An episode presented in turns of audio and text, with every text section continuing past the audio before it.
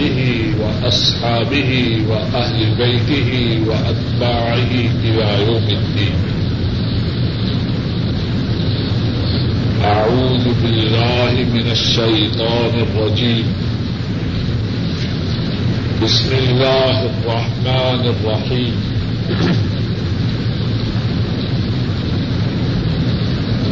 أم تريدون أن تسألوا رسولكم كما سئل موسى من قبل ومن يتبدل الكفر بالإيمان فقد ضل سواء السبيل۔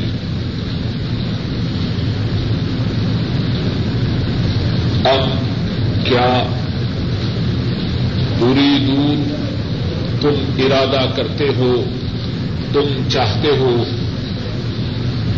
انتس الو رسول یہ کہ سوال کرو تم اپنے رسول سے۔ کماسو موسا من قبل، جس طرح سوال کیا گیا موسا علیہ السلام سے اس سے پہلے۔ ومن يتبدل الكفر بالإيمان اور جو شخص تبدیل کرے کفر کو ایمان کے ساتھ، فقد دل سواء السبيل بے شک اس نے گم کر دیا سیدھی راہ کو۔ ام تريدون ان تسألوا رسولكم؟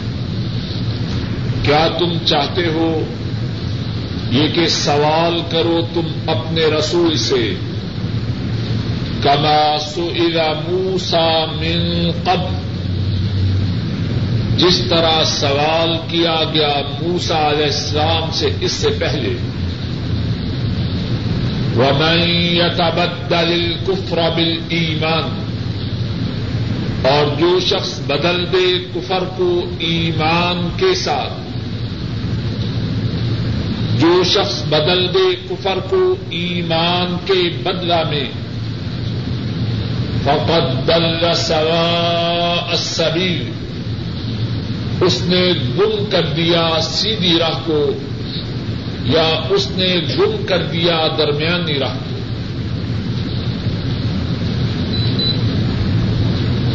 اس آیت کریمہ کا جو خطاب ہے اس کے بارے میں، اس کے بارے میں مفسرین نے ایک سے زیادہ اقوال بیان کیے۔ ایک قول یہ ہے کہ اس آیت کریمہ میں خطاب ہے یہودیوں سے۔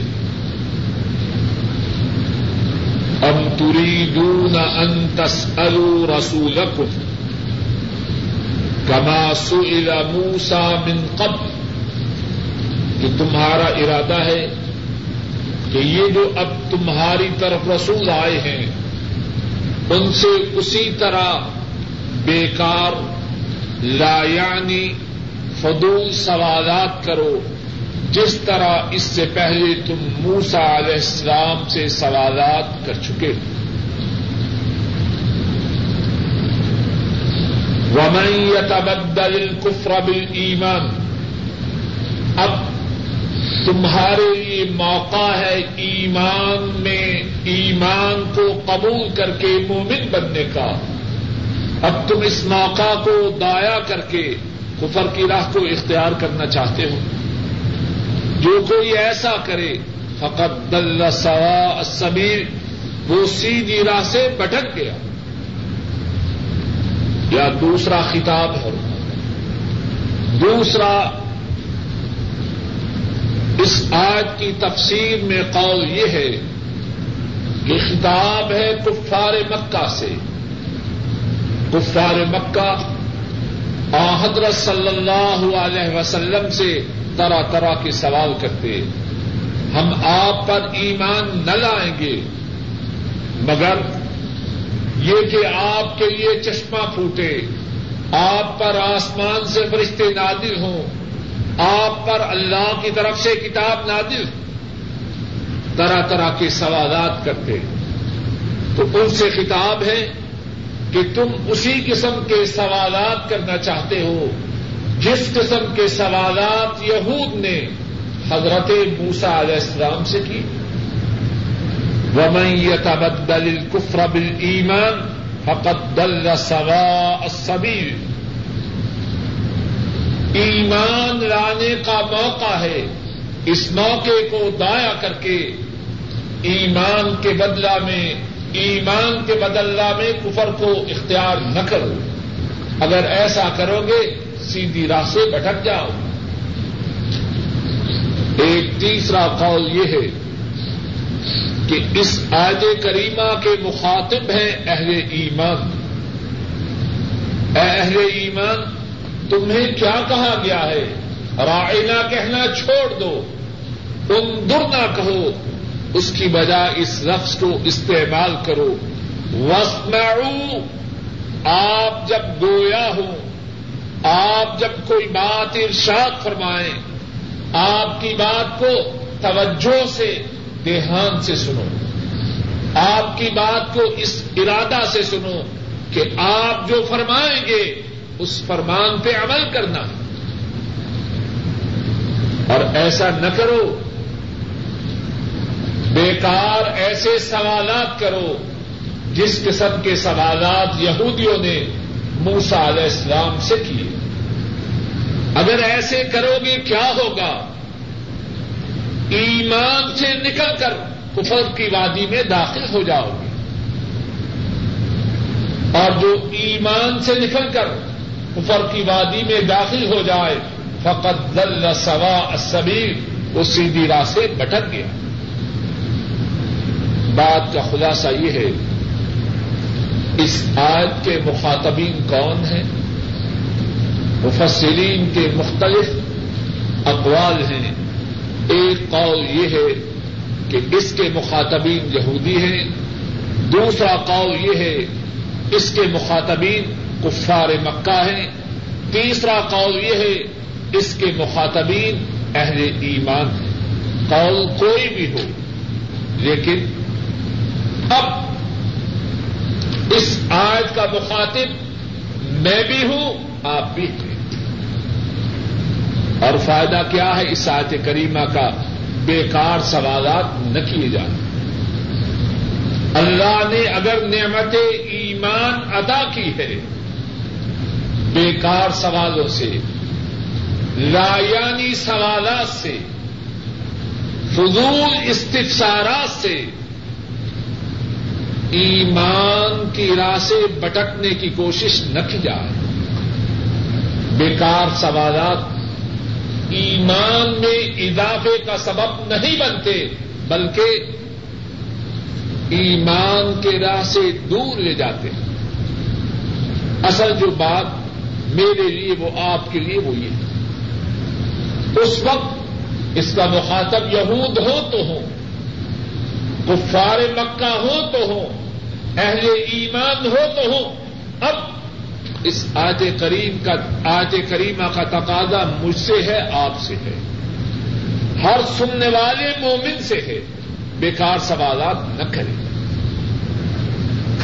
بیکار سوالات سے اندیشہ ہے۔ بیکار سوالات سے خطرہ ہے کہ ایمان سے نکل کر کفر میں داخل ہو جائے۔ گا اور ایمان سے نکل کر کفر میں جانے والا وہ سیدھی راہ سے بھٹکنے والا اور سیدھی راہ سے بھٹکنا اس میں بگائی نہیں، اس میں شر ہے، اس میں خرابی ہے، اس میں تباہی ہے، اس میں بربادی ہے، اس میں ہلاکت ہے۔ ود کثیر من اہل کتاب لو یردونکم من بعد ایمانکم کفارا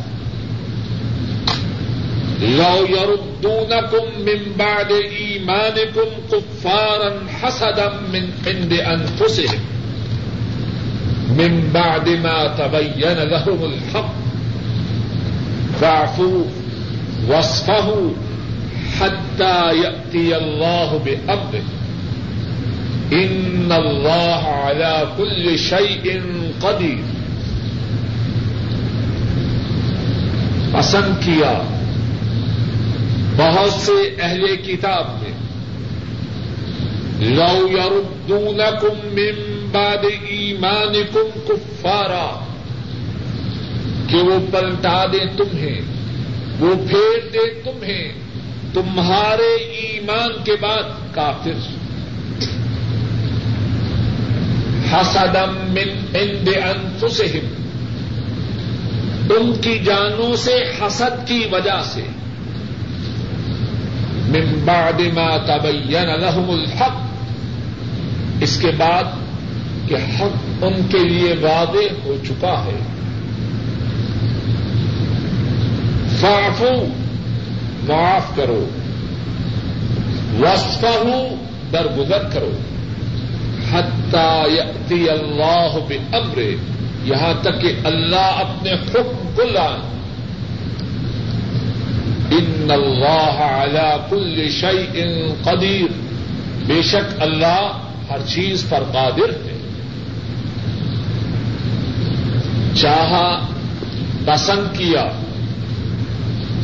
بہت سے اہل کتاب نے کہ تمہارے ایمان کے بعد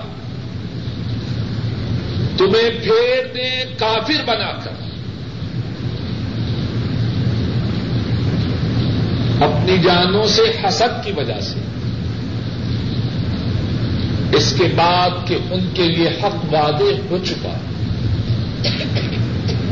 بس تم معاف کرو، درگزر کرو، یہاں تک کہ اللہ اپنے حکم کو لے آئے۔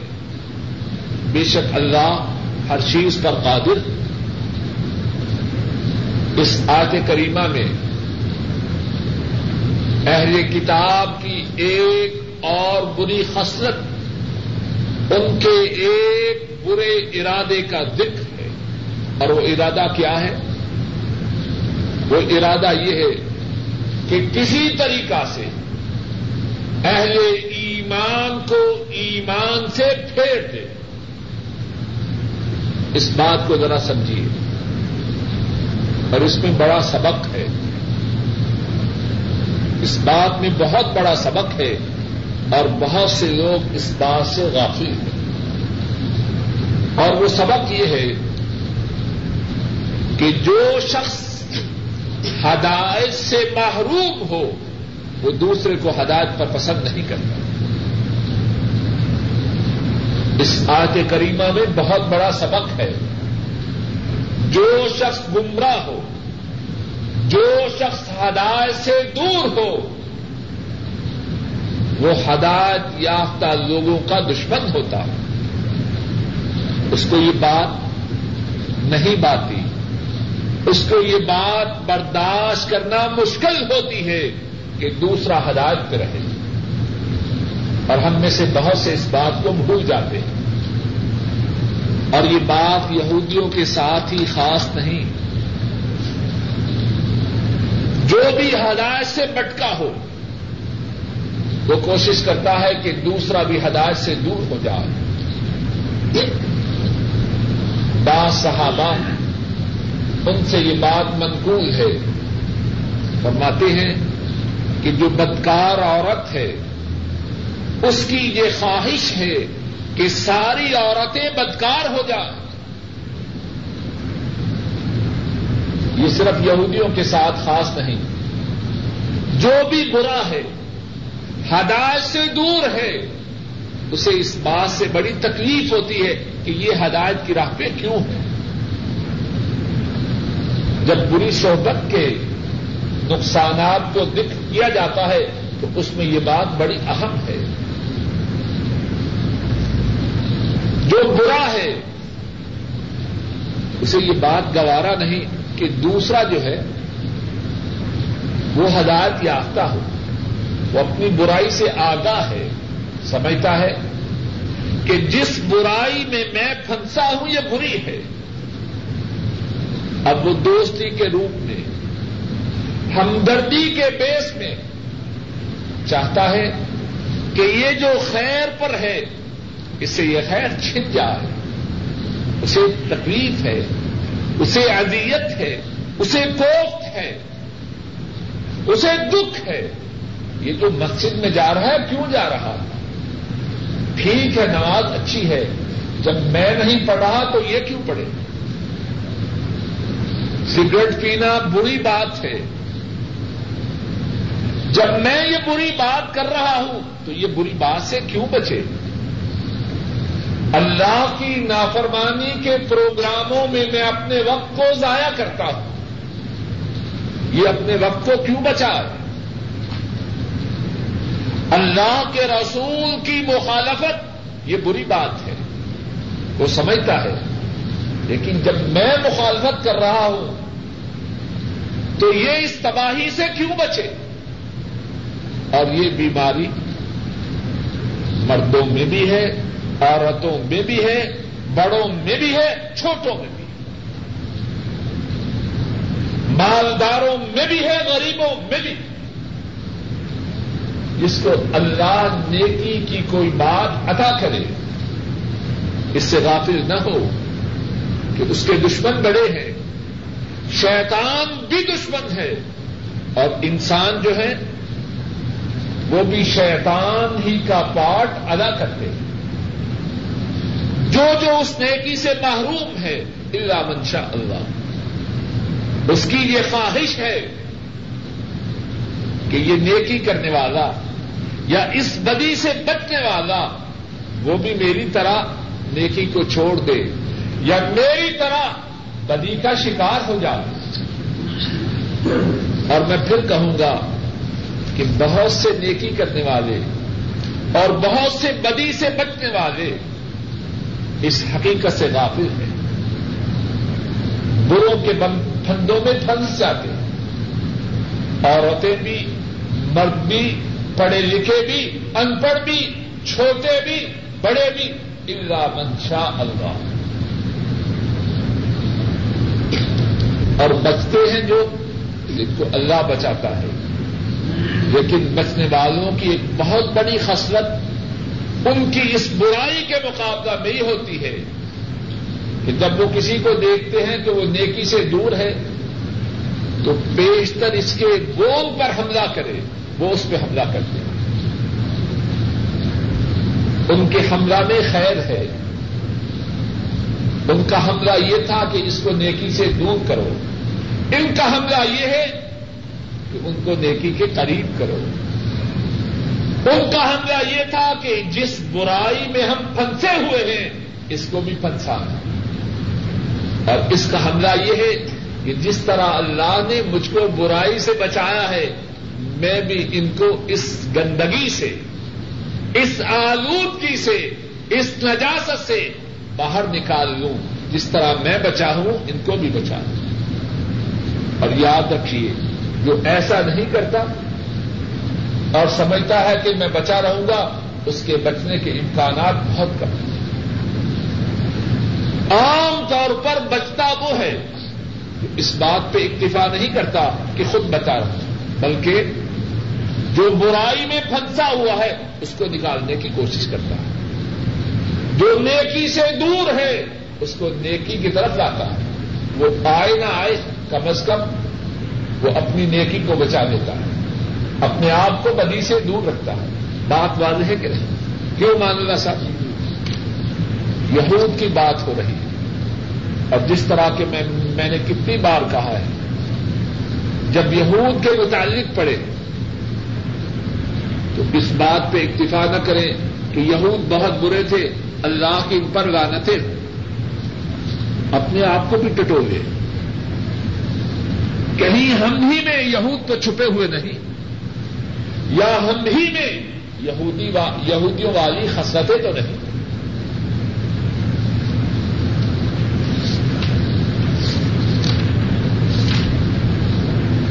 اس آیت میں ایک بات یہ ہے کہ یہودیوں کی یہ خواہش تھی کہ جس طرح ایمان کی نعمت سے وہ محروم رہے، اسی طرح حضرات صحابہ کو، جن کو اللہ نے ایمان کی نعمت سے نوازا، ان کی خواہش تھی کہ ان کو بھی نعمت ایمان سے محروم کرتے اور اس کے لیے بڑی چالیں چلتے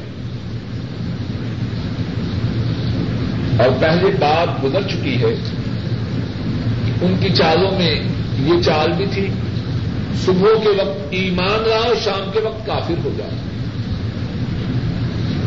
اب ایمان لائیں گے، شور و غوغا بپا ہوگا، خوشی سے یہ مومن ہو گئے شام کو جب کافر ہو جائیں گے، لوگ کہیں گے کہ یہ بڑے سمجھدار، پڑھے لکھے لوگ ہیں۔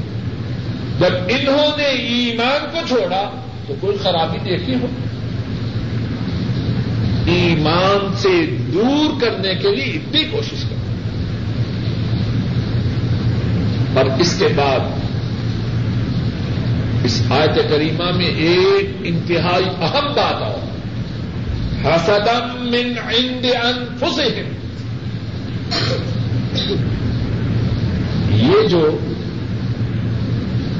اہل ایمان کو ایمان سے پلٹانے کی خواہش کرتے ہیں، اس کے اس کے پتے منظر میں کیا ہے؟ اہل ایمان کی خیر خواہی ہے، ان کی ہمدردی ہے ان سے محبت ہے، ان سے پیار ہے۔ نہیں، حسد من عند انفسهم۔ ان سے حسد کی بنیاد پر ہے۔ اور حسد کیا ہے؟ حسد یہ ہے، تمنی زوال نعمت الغیر اس بات کی خواہش کرنا۔ کہ دوسرے پر اللہ نے جو انعام کیا ہے، دوسرے کو اللہ نے جو نعمت ادا کی ہے، اس سے چھن جائے اور یہ کن کی خصلت ہے؟ بولیے یہودیوں کی خصلت ہے۔ جو شخص مسلمان ہونے کے ساتھ اہل ایمان کے ساتھ اپنا دعوی کرنے کے ساتھ اہل ایمان میں ہونے کا دعوی کرنے کے ساتھ اپنے اندر حسد پائے وہ سمجھ لے کہ اس کے سینا میں یہودیوں کی خصلتوں میں سے ایک خصلت ہے۔ اور یہ انتہائی بدترین خصلت ہے۔ اس خصلت کا انجام انتہائی برا ہے۔ اور بہت سے گناہ اسی خصلت کی کوخ سے جنم لیتے ذرا غور تو کیجیے پہلا قاتل ساری انسانیت میں سے کون؟ ہے سارے انسانوں میں۔ جس نے سب سے پہلے قتل کے جرم کا ارتقاب کیا، وہ کون؟ آدم علیہ السلام کا بیٹا ہے۔ اس کے اس جرم کی بنیاد، اس کی اساس کیا تھی؟ حسد تھا۔ دو بھائیوں نے قربانی کی، ایک کی قربانی کو اللہ نے قبول کیا، دوسرے کی قربانی کو قبول نہ کیا۔ جس کی قربانی کو قبول نہ کیا گیا، اس نے حسد کیا۔ کہ تیری قربانی اللہ نے قبول کیوں کی؟ کیا ہوا؟ اس حسد سے کتنے بڑے گنا نے جنم لیا؟ اپنے بھائی کے، اپنے بھائی کی گردن کو کاٹ دیا۔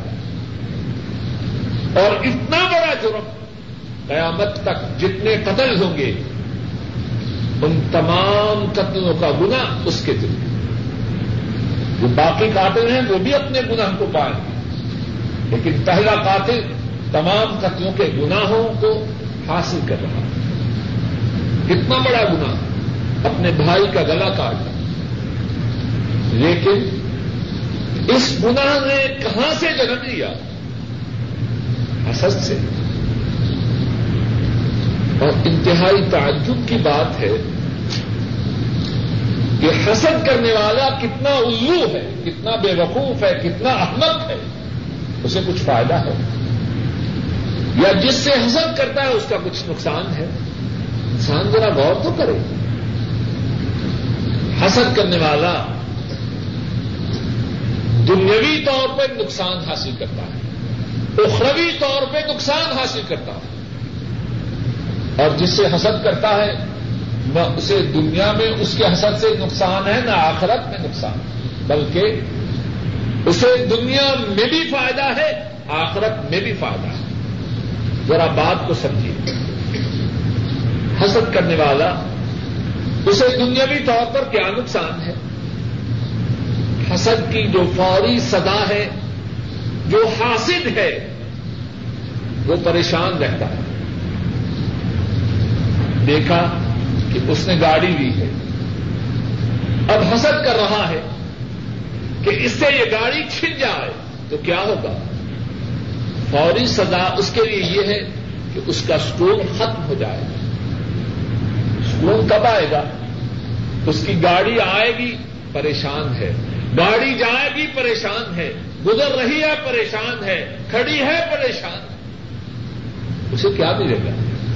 حسد کیا کہ اس سے یہ گاڑی چھن جائے۔ اب کیا ہوگا؟ گاڑی چھن جائے گی۔ ہاں اس کا سکون چھن جائے گا۔ اس کا اطمینان چھن جائے گا۔ اس کی راحت چھن جائے۔ کسی نے مکان بنایا، کسی پڑوسی نے، بھائی نے بتیجے نے، چچا نے، ماموں نے خالو نے کشتی نے اب ذہن میں آیا، اسے مکان کیوں ملا؟ اب کیا ہوگا؟ جب بھی اس کا مکان دیکھے گا، دل میں جلن پیدا ہوگی۔ استراب و قلق پیدا ہوگا، اسے کیا حاصل؟ کلاس میں دوسرا بچہ ہے، اس نے نمبر زیادہ حاصل کیے۔ اب اس کے دل میں حسد آیا کہ اس کے نمبر چھن جائے، اس کی پوزیشن ختم ہو جائے، اسے کیا ملا؟ جب بھی استاذ کہے گا ماشاء اللہ اچھا بچہ ہے۔ اسکول والے تعریف کریں گے اس کے دل میں استراب ہوگا کلک ہوگی، بے چینی ہوگی۔ اسے کیا حاصل؟ حسد کرنے والا کہاں ہو؟ اسکول میں ہو، کالج میں ہو، مارکیٹ میں ہو، دفتر میں ہو، مسجد میں ہو، مدرسہ میں ہو۔ جہاں ہوگا، پریشان ہوگا۔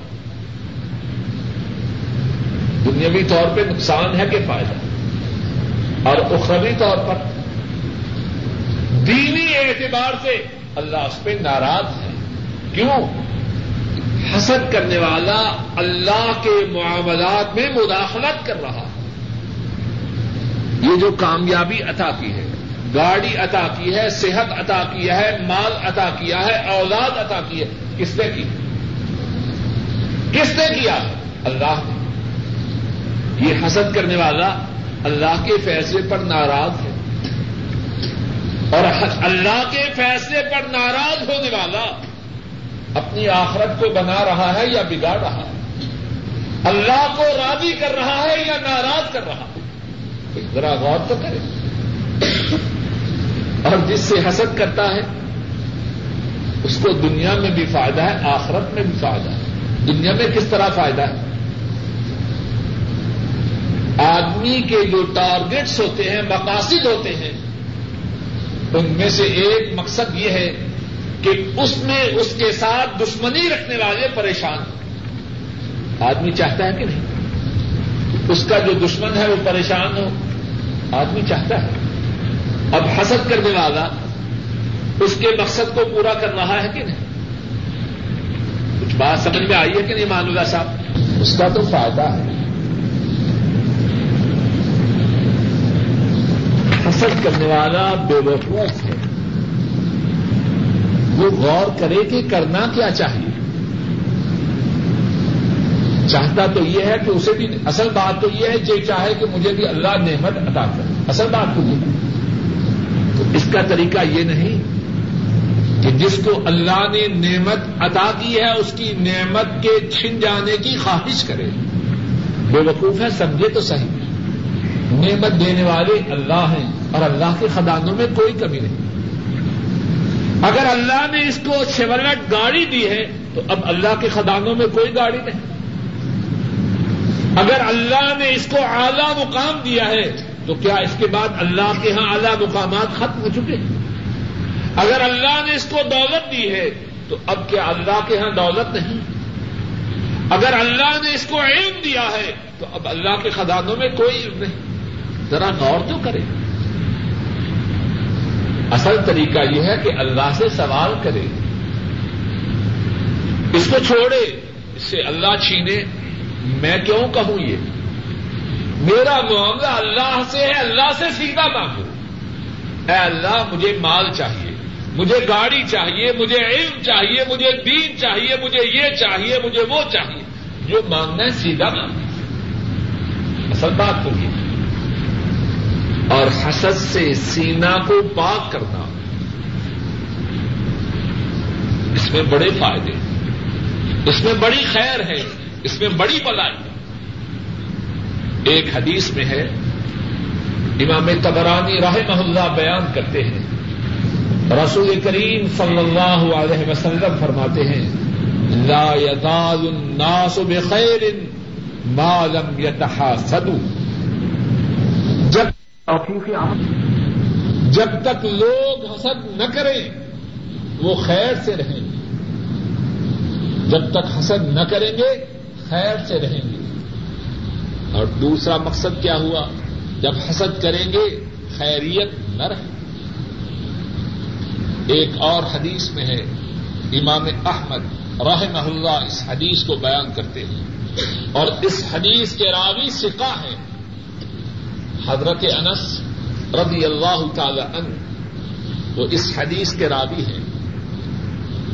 حضرت صلی اللہ علیہ وسلم اپنے ساتھیوں کے ساتھ تشریف فرما ہے۔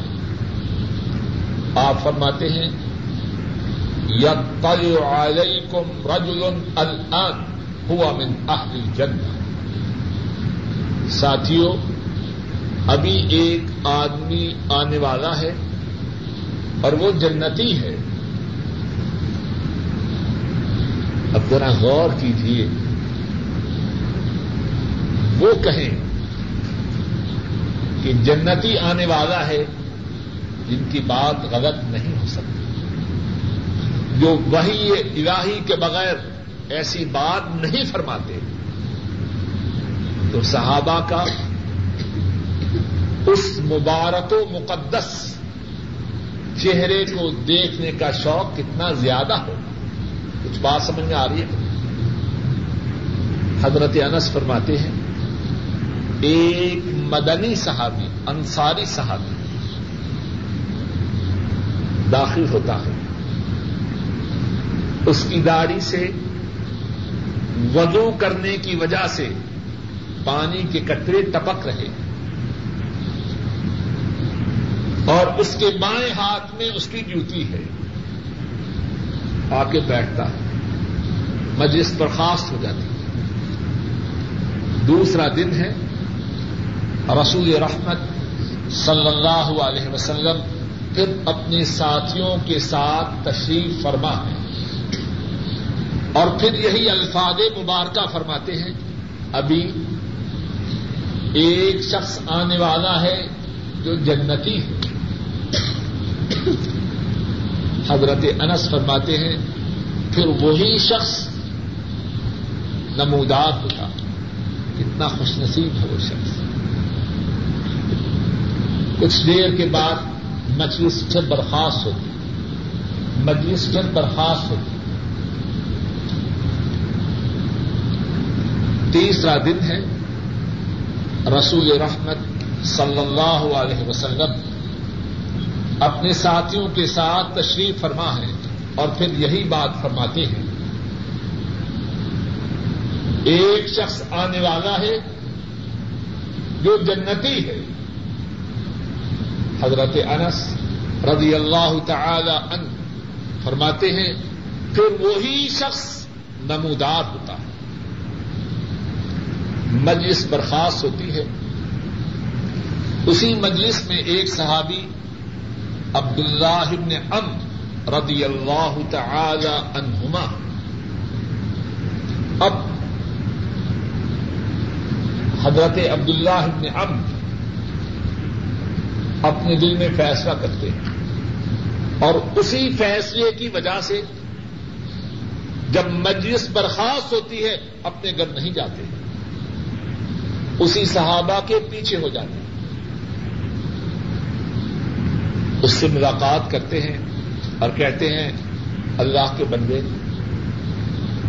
میری اپنے ابا جان سے کچھ انبن ہو گئی۔ کچھ تھوڑا سا جھگڑا ہو گیا ہے۔ اب میں نے اپنے ابا جان کے گھر نہیں جانا۔ کیا ممکن ہے کہ آپ مجھے اپنے گھر میں پناہ دیجیے؟ وہ صحابی فرماتے ہیں، ٹھیک ہے، کوئی بات نہیں۔ عبداللہ ابن عمر ان کی معیت میں ان کے گھر تشریف لے جاتے ہیں۔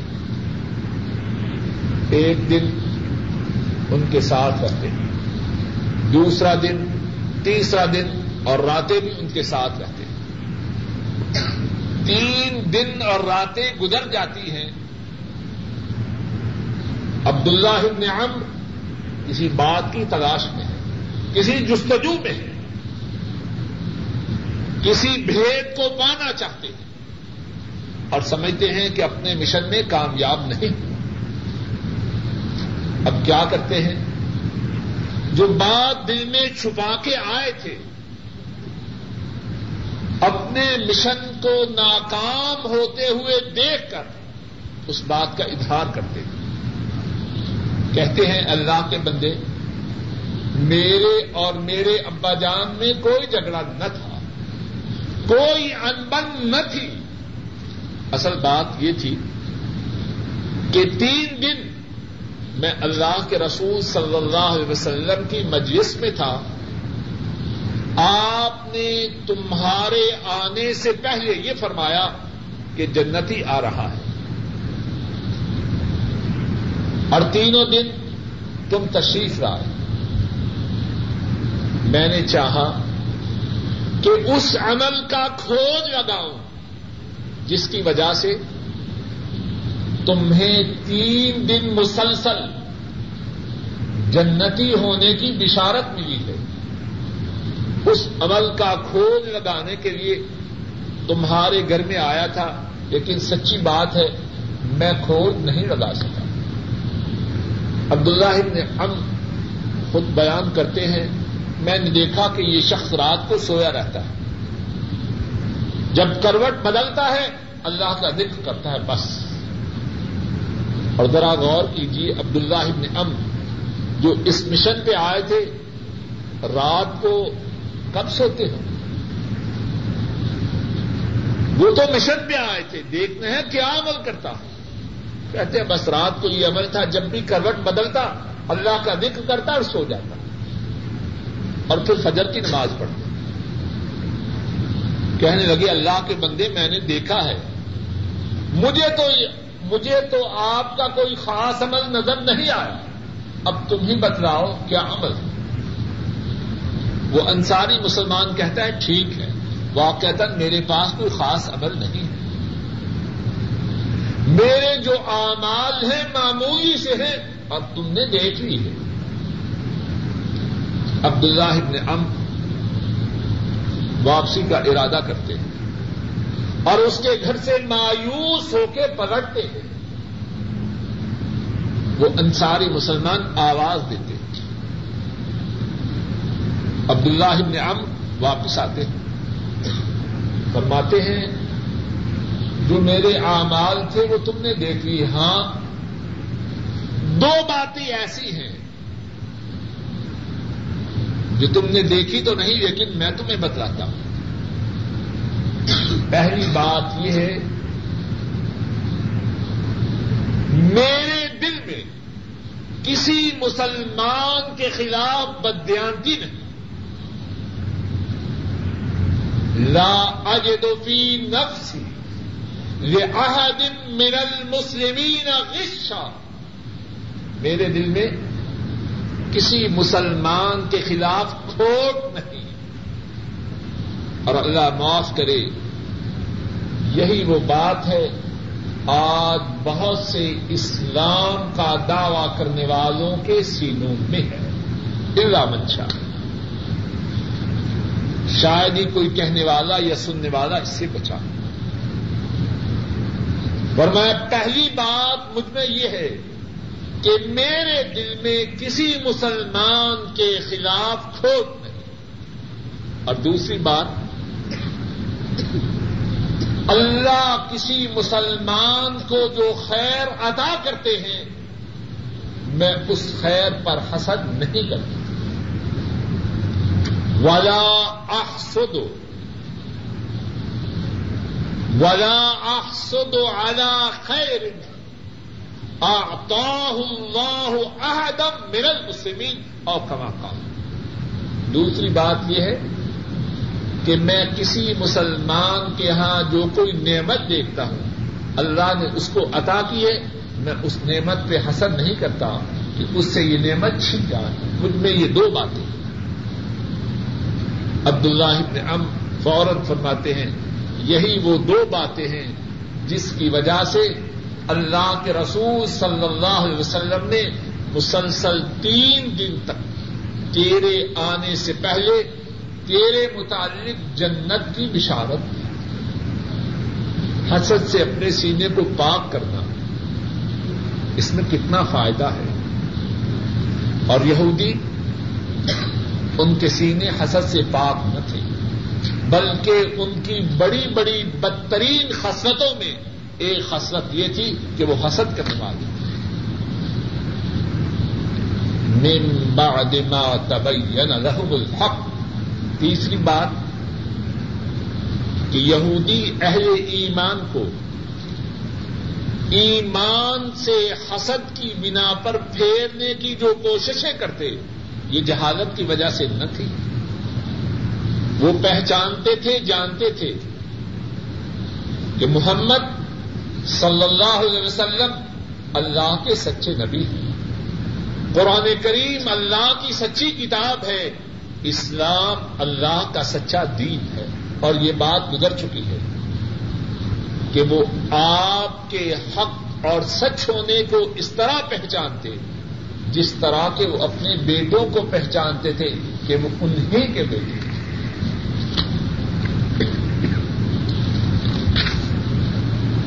فافو وسپہ فافو وسپہ چوتھی بات یہ ہے کہ اہل ایمان کو کیا حکم ہے؟ معاف کرو، درگزر کرو. بیکار الجھنے میں، بیکار ان سے جھگڑنے میں، بیکار ان سے بحث کرنے میں اپنے وقت کو ضائع نہ کرو. انتظار کرو، اللہ کا حکم آئے. اور جب اللہ کا حکم آیا، جن یہودیوں کے متعلق حکم آیا کہ مدینہ سے نکال دو، ان کو مدینہ سے نکال دیا گیا۔ اور جن کے متعلق حکم آیا ان کی گردنوں کو کاٹ دو۔ اللہ کے رسول صلی اللہ علیہ وسلم کے حکم سے ان کی گردنوں کو کاٹا گیا۔ ان اللہ علا کل شعی ان قدیر۔ یہ یہودی تمہارا کیا بگاڑ سکتے تمام معاملات کس کے قبضہ قدرت میں۔ ہر چیز پر قادر تو اللہ۔ ہے وہ عقیم السلام وآتوا الزكاة وما تقدموا لأنفسكم من خير تجدوه عند الله إن الله بما تعملون بصير اور کیا کرو؟ اور نماز کو قائم کرو زکات کو ادا کرو۔ اور اپنی جانوں کے لیے جو بھلائی تم آگے بھیجو گے تجدو ان اللہ، اس کو اللہ کے ہاں پالو۔ گے ان اللہ بیما تعملون بصیر۔ بے شک اللہ جو تم عمل کرتے ہو، اس کو دیکھنے والے ہیں۔ اور نماز کو قائم کرو۔ زکات کو ادا کرو اور اپنی جانوں کے لیے جو بلائی تم آگے بھیجو گے، اللہ کے ہاں اس کو پالو گے۔ بے شک اللہ جو تم عمل کرتے ہو اس کو دیکھنے والے پہلے بات ہو رہی تھی یہودیوں کی، اور بات ہو رہی تھی کہ یہودیوں کے ساتھ اہل ایمان کو کیا کرنا چاہیے؟ فافو وسفہ حتی اللہ بامر اللہ کے حکم کے آنے تک ان کو معاف کرو، ان سے درگزر کرو۔ ان کے ساتھ باس تمہیز کر کے، ان کے ساتھ الجھ کر اپنے وقت کو ضائع نہ کرو۔ یہ بات تو تھی ان کے متعلق۔ اپنی جانوں کے متعلق کیا کرنا؟ وہ عقیم السلاد اپنی جانوں کے متعلق بھی سوچو۔ اپنی اصلاح کے مطابق، اپنی اصلاح کے متعلق، اپنے آپ کو اللہ کا قریبی بنانے کے متعلق، اپنے دراجات کو بلند کرنے کے لیے کیا کرو؟ وہ عقیم السلاد اب یہودیوں کا، یہودیوں کی خرابیوں کا ذکر سن کے خوش ہو کے بس نہ کرو۔ وہ بہت برے ہیں، بہت برے ہیں۔ کسی پہ ٹہر جا وہ عقیم السلاد اپنی اصلاح کی طرف بھی توجہ کرو۔ اپنے آپ کو اللہ کا مقرب بنانے کے لیے بھی کوشش کرو۔ اپنے درجات کی بلندی کے لیے بھی محنت کرو۔ اور وہ کس طرح؟ وہ عقیم السلاد بعض لوگ ہیں، اسی بات پہ اکتفا کرتے ہیں۔ دوسروں کی خرابیوں کا ذکر کیا، بات ختم ہو گئی۔ اس کے بعد لمبی تان کے سو جان نہیں۔ اپنی بھی فکر کرو اور کس طرح کرو۔ وہ عقیم السگات نماز کو قائم کرو۔ وہ آت الزکات زکات کو ادا کرو۔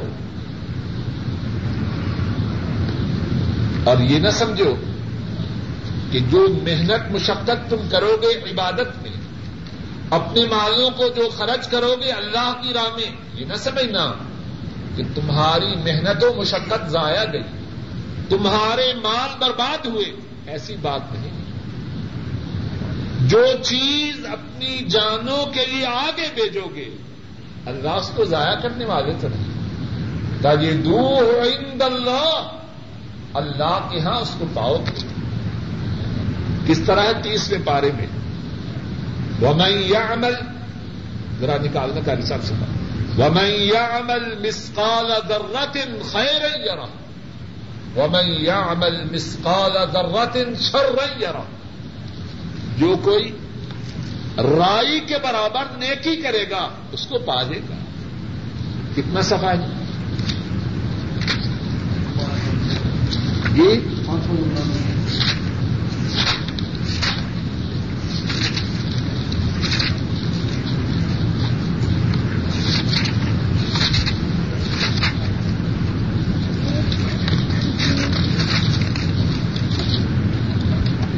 فمن يعمل مثقال ذرة خيرا يره۔ اور اس سے پہلے جو آیت کریم ہے یوم یستر الناس اشتاتا لیروا اعمالهم اس دن لوگ نکلیں گے، متفرق ہو کر، تاکہ اپنے اعمال کو دیکھیں۔ فمن يعمل مثقال ذرة خيرا يره۔ جس نے کی ہوگی نیکی، ذرہ کے برابر بھی ضائع ہو جائے گی یار وہ اس نیکی کو دیکھے گا۔ وہ میں یا عمل مسقال درات چھر رہی یار جس نے کی ہوگی برائی ذرہ کے برابر بھی، وہ اس کو پا لے گا۔ نیک اعمال کرنے میں تردد کیوں؟ نمازوں کے قائم کرنے میں زکات کے ادا کرنے میں، جسمانی عبادت کے کرنے میں، مالی عبادت کے کرنے میں تردد کیوں؟ وما تقدموا لانفسكم من خیر تجدوه عند اللہ اور پاؤ گے بھی کس کے پاس؟ اللہ کے ہاں۔ اور اللہ کون ہے؟ وکان اللہ شاہ کے رنگ علیما اللہ وہ ہے جو قدردان ہے اللہ کون ہے؟ قدردان ہے اور ان کی قدردانی اس کے کیا کہنے نیکی کرو۔ ایک کے بدلہ میں ایک نہ پاؤ گے منجاب الحسنا فلاح اشر و امسالحا کس بارے میں ہے؟ ابھی امام صاحب نے آج ہی نماز میں یہ آیت کریمہ، ان آیت کریمہ کی تلاوت کی۔ ایک کے بدلہ میں ایک نیکی پانا اللہ کے یہاں ایسے نہیں۔ منجا ابل حسنا فلاح اشر و امسالحا ایک کرو، ایک نیکی کے بدلہ میں دس پاؤ۔ اور اگر اللہ کی راہ میں ایک چیز خرچ کرو اس سفا نمبر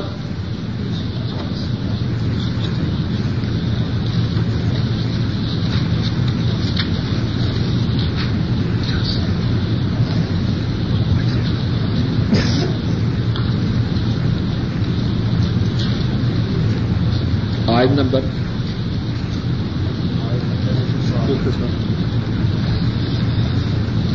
منجا ابل حسنت فلاح اشر امثالها آیت نمبر ایک سو ساٹھ. جو نیکی لائے، اس کے لیے اس کی مثل دس ہے. ومن جا اب سیا اور جو برائی لائے، فلا یوزا اللہ مسرح اس کا بدلہ اس کی مثل ایک ہی۔ بہم لا یوزمون اور ان پر ظلم نہ کیا جائے۔ اور ایک دوسرے مقام پر مسل الدین ينفقون اموالهم في سبيل الله۔ كمثل حبة أنبتت سبع سنابل في كل سنبلة مئة حبة۔ والله يضاعف لمن يشاء، والله واسع عليم۔ صفحہ نمبر فورٹی فور۔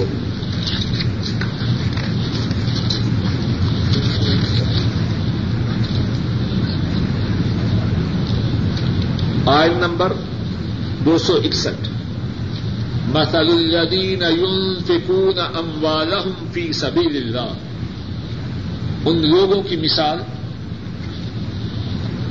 جو اپنے مالوں کو اللہ کی راہ میں خرچ کرتے ہیں۔ مسل حبت ایک دانے کی مثال ہے۔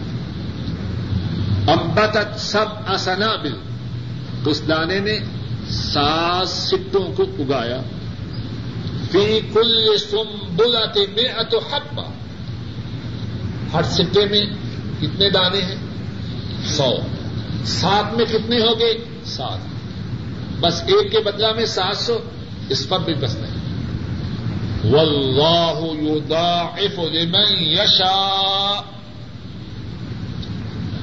اللہ جس کو چاہے، ایک کے بدلا میں سات سو سے بھی زیادہ عطا کرے۔ اور اس میں تعجب کی کیا بات ہے؟ واللہ واسع علیم۔ اور اللہ فراخی والے، جاننے والے۔ اور روزے جو ہیں، ان کے لیے یہ کوئی پیمانہ نہیں۔ اصوملی و انا اجزی بے روزہ میرے لیے ہے اور میں ہی اس کا بدلا دوں۔ فرشتوں کو بھی پتا نہیں کہ روزے کا جو ثواب کتنا زیادہ ہے۔ وہ عقیم السلام و آت الزکات نماز کو قائم کرو۔ زکات کو ادا کرو۔ وما تقدموا لانفسكم من خیر تجدوه عند الله۔ اور جو کوئی بھلائی اپنی جانوں کے لیے آگے بھیجو گے، اللہ کے ہاں اس کو پاؤ گے۔ نیکی کرنے میں تردد کیوں؟ نیکی کرنے میں دیری کیوں؟ نیکی کرنے میں ہچکچاہٹ کیوں؟ نیکی کرنے میں رکاوٹ کیوں؟ نیکی تو وہ ہے، اللہ کے ہاں پاؤ گے، اور اللہ کون ہے؟ قدردان ہے۔ ان اللہ بما تعملون بصیر۔ نیکی کر کے برباد نہ ہوگی۔ نیکی تو ان کے لیے ہے۔ جو تم عمل کرتے ہو اس کو دیکھنے والے ہیں۔ اللہ مالک الملک، اپنے فضل و کرم سے یہودیوں کی بری خصلتوں سے ہم کو پاک کرے اور زیادہ سے زیادہ نیکیاں کرنے کی ہمیں توفیق عطا فرمائے۔ اور کل قیامت کے دن ہمیں ہماری تھوڑی نیکیوں کا زیادہ سے زیادہ اجر و ثواب عطا فرمائے۔ وآخر دعوانا ان الحمد للہ رب العالمین۔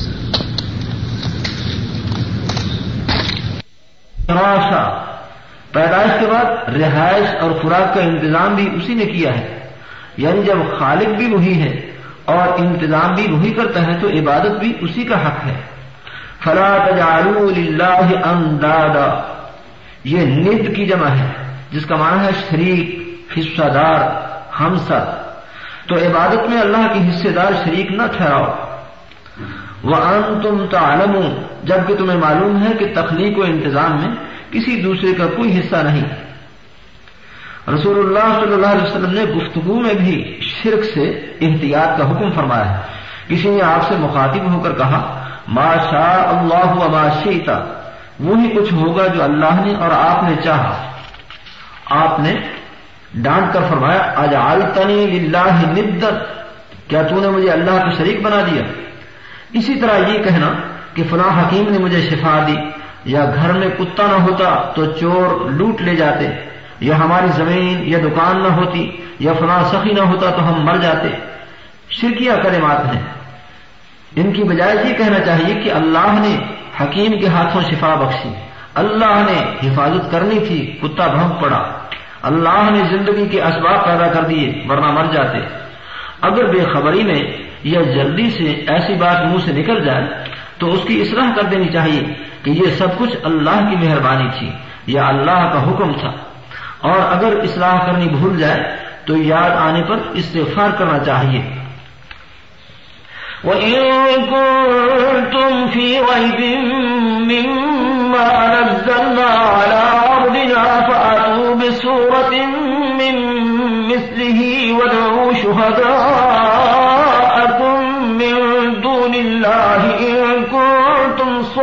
صَادِقِينَ فإن لم تفعلوا ولن تفعلوا فاتقوا النار التي وقودها الناس والحجارة أعدت للكافرين.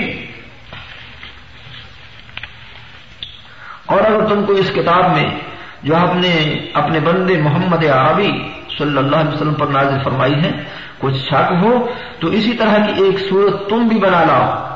اور خدا کے سوا جو تمہارے مددگار ہوں، ان کو بھی بلا لو، اگر تم سچے ہو۔ لیکن اگر ایسا نہ کر سکو اور ہرگز نہیں کر سکو گے، تو اس آگ سے ڈرو جس کا ایندھن آدمی اور پتھر ہوں گے اور جو کافروں کے لیے تیار کی گئی ہے۔ وضاحت۔ وہ ان تم فی توحید کی دعوت کے بعد اس آیت میں رسالت پر ایمان کی دعوت دی گئی ہے۔ یہ دعوت چیلنج کے انداز میں اس لیے دی گئی کہ لوگوں نے رسالت پر بڑے الزام لگا رکھے تھے کہ یہ جادو ہے، شاعری ہے، کہانت ہے، خود ساختہ کلام ہے، کسی آجمی ادیب کی تصنیف ہے، شیاطین القاع کرتے ہیں اور یہ رسول مجنون ہے یا مفتون یعنی ذہنی مریض ہے یا اس پر کسی جن یا ٹونے کا اثر ہے۔ قرآن میں ان سب الزامات کا جواب ان کے موقع پر دے دیا گیا ہے۔ یہاں فرمایا گیا ہے کہ اگر تم ان باتوں میں سچے ہو، تو تم جو اپنے زمانے کے نامور خطیب اور فصیح و بدی ادیب ہو، اس قرآن کی مثل ایک صورت ہی بنا کر پیش کرو۔ یہ چیلنج مکی صورتوں میں بھی کیا گیا اور مدنیہ میں بھی دہرایا گیا، لیکن سخت دشمنی کے باوجود کسی کو مقابلہ کی ضرورت نہیں ہوئی۔ بدعو شہدا من دون اللہ چیلنج میں یہ بھی اجازت دی گئی کہ اللہ کے سوا جو حمایتی تم نے بنا رکھے ہیں، ان کو بھی اپنی مدد کے لیے بلا لو۔ قرآن میں فصاحت و بلاوت اور حلاوت کے علاوہ اخبار و امثال، اطلاع غیب، طریق حکمرانی، نظام خاندانی، اصول تجارت و معاشرت اور عبادت و ریاضت وغیرہ میں اعجاز بھر دیا گیا ہے۔ جن و انس مل کر بھی کسی پہلو سے اس کی مثال لانے سے عاجز ہے۔ اس آیت میں اصل چیلنج فصیح و بلی خطیب اور ادیب لوگوں اور لیڈروں کو ہے۔ اس لیے اس لیے شہرا سے مراد وہ بت ہیں جنہیں وہ حاجت روا مانتے تھے یا جنات ہیں جن کے بارے میں وہ عقیدہ رکھتے تھے کہ انہیں کی مدد سے شاعر و ادیب اپنا کلام مرتب کرتے ہیں۔ فعلم تفالو ورن تفالو فتح چلن کے بعد یہ پیشین گوئی فرمائی ہے کہ لن تفالو تم اور تمہارے حمایتی اکٹھے ہو کر بھی قیامت تک اس کا مقابلہ نہیں کر سکو گے۔ پھر بڑی کریمانہ نصیحت فرمائی کہ جب تم جواب نہ لا سکو تو پیغمبر پر اور قرآن پر ایمان لا کر جہنم کی آگ سے بچ جاؤ۔ وقود الحجارہ جہنم کا ایندھن عام انسان اور پتھر نہیں ہے، بلکہ نافرمان لوگ اور پتھروں سے تراشے ہوئے وہ بت ہیں جن کی پرستش کی گئی۔ بتوں کو عذاب نہیں ہوگا۔ ان کے پجاریوں کو اس طرح شرمسار کیا جائے گا کہ یہ ہے تمہارے خدا مشکل کشا، جو خود نہیں بچ سکے تمہیں کیا بتا سکتے تھے؟ وبشر الذين آمنوا وعملوا الصالحات أن لهم جنات تجري من تحتها الأنهار كلما رزقوا منها من سمرة رزقا قالوا هذا الذي رزقنا من قبل وأتوا به متشابها ولهم فيها أزواج مطهرة وهم فيها خالدون۔ اور جو لوگ ایمان لائے اور نیک عمل کرتے رہے، ان کو خوشخبری سنا دو کہ ان کے لیے نعمت کے باب ہیں، جن کے نیچے نہریں بہ رہی ہیں۔ جب انہیں ان میں سے کسی قسم کا میوہ کھانے کو دیا جائے گا، تو کہیں گے یہ تو وہی ہے جو ہم کو پہلے دیا گیا تھا۔ اور ان کو ایک دوسرے کے ہم شکل میوے دیے جائیں گے۔ اور وہاں ان کے لیے پاک بیویاں ہوں گی اور وہ بہشتوں میں ہمیشہ رہیں گے۔ وضاحت۔ حاضر ندی رزقنا من قبل۔ اس آیت میں آخرت پر یقین لانے کی دعوت ہے اور ساتھ ہی یقین والوں کے لیے بشارت دی گئی ہے کہ جب انہیں جنت کے پھلوں کا رزق ملے گا تو کہیں گے کہ ہمیں اس کا علم یقین دنیا میں ہی نصیب ہو گیا تھا۔ پھر خوش ہو کر کہیں گے الحمد